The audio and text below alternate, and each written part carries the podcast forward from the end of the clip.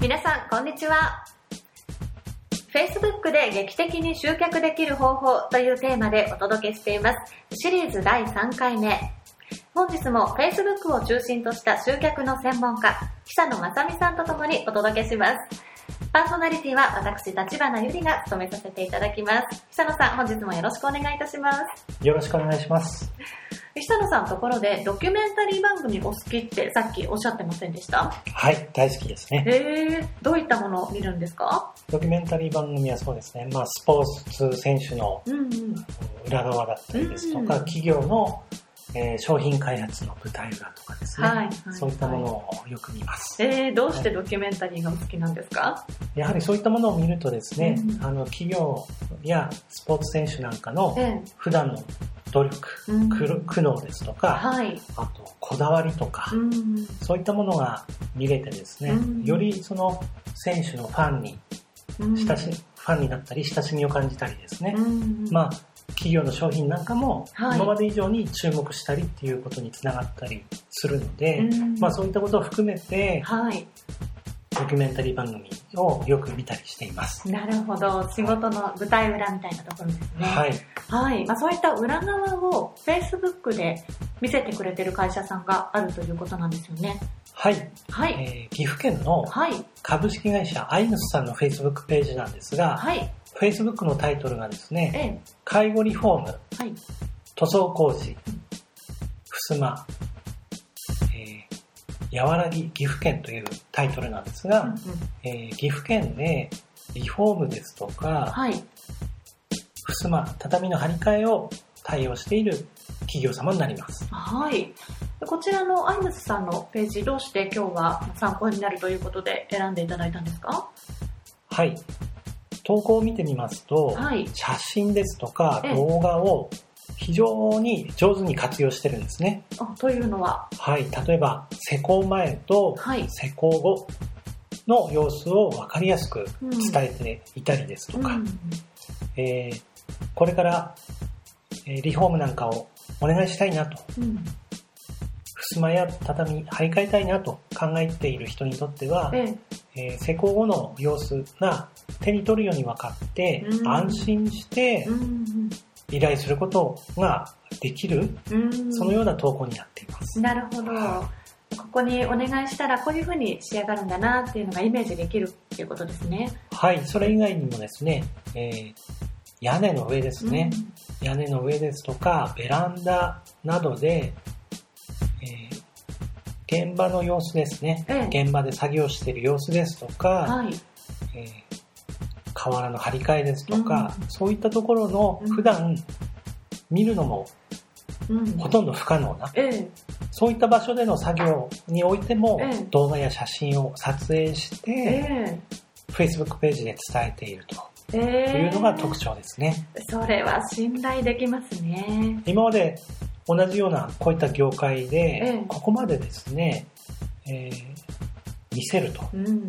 いうことをしている企業がなかったので、そうでしょうね。業界にとっても大きな反響を生んでいますね。そうですよね。はいまあ、そういう現場の、ね、裏側の写真とかって、ちゃんとやってくれてるとこじゃないと載せられないですもんね。そうですねやっぱり自信があるからできることですしね、信頼できますよね。はい。はい。で実際にアイムズさんのページ今、ね、見せていただいてます。こちらですね。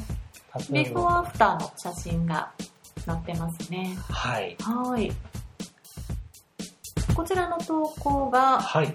えー2015年8月3日はい。ですね。ちょっと読んでみます。はいこんばんは。K 様邸、玄関プリーツ網戸工事をしました。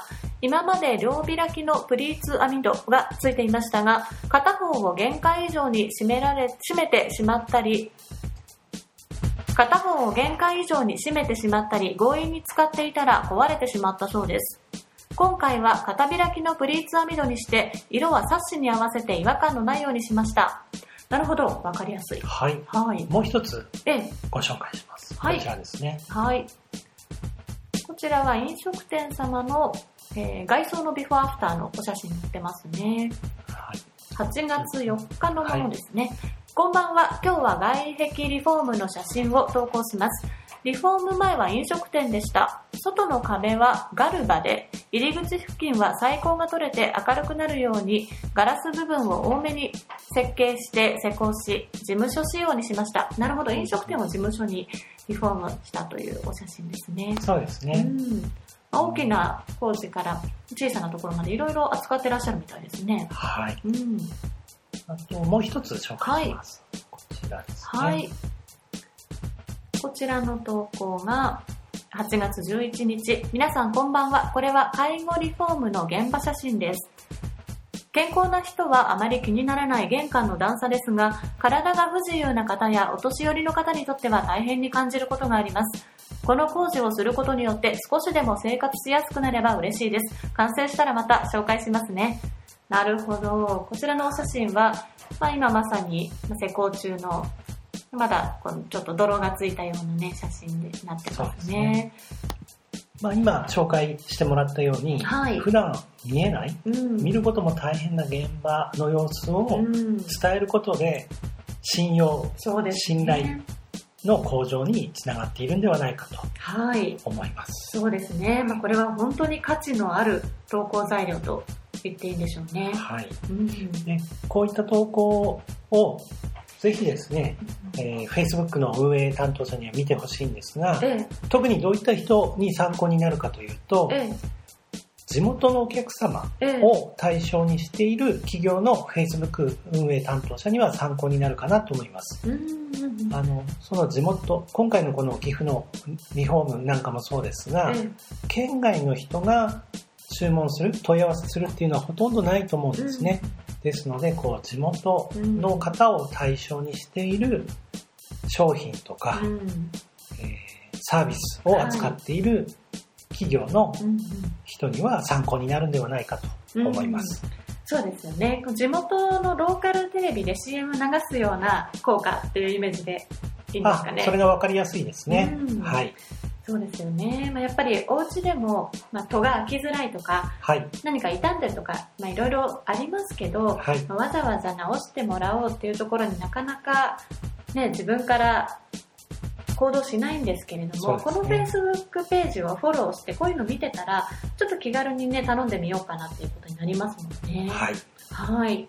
で今回はアイムスさんの Facebook 見せていただきまして、まあ、皆様が Facebook 運営するにあたってのワンポイントアドバイスをいただけますでしょうか？はい。はい。仕事の舞台裏を投稿しましょう。見る側に信頼と安心、そして信用を与えます。はい。本日も Facebook を中心とした集客の専門家、久野正美さんにお話を伺いました。久野さんありがとうございました。ありがとうございました。それでは皆様次回もお楽しみに。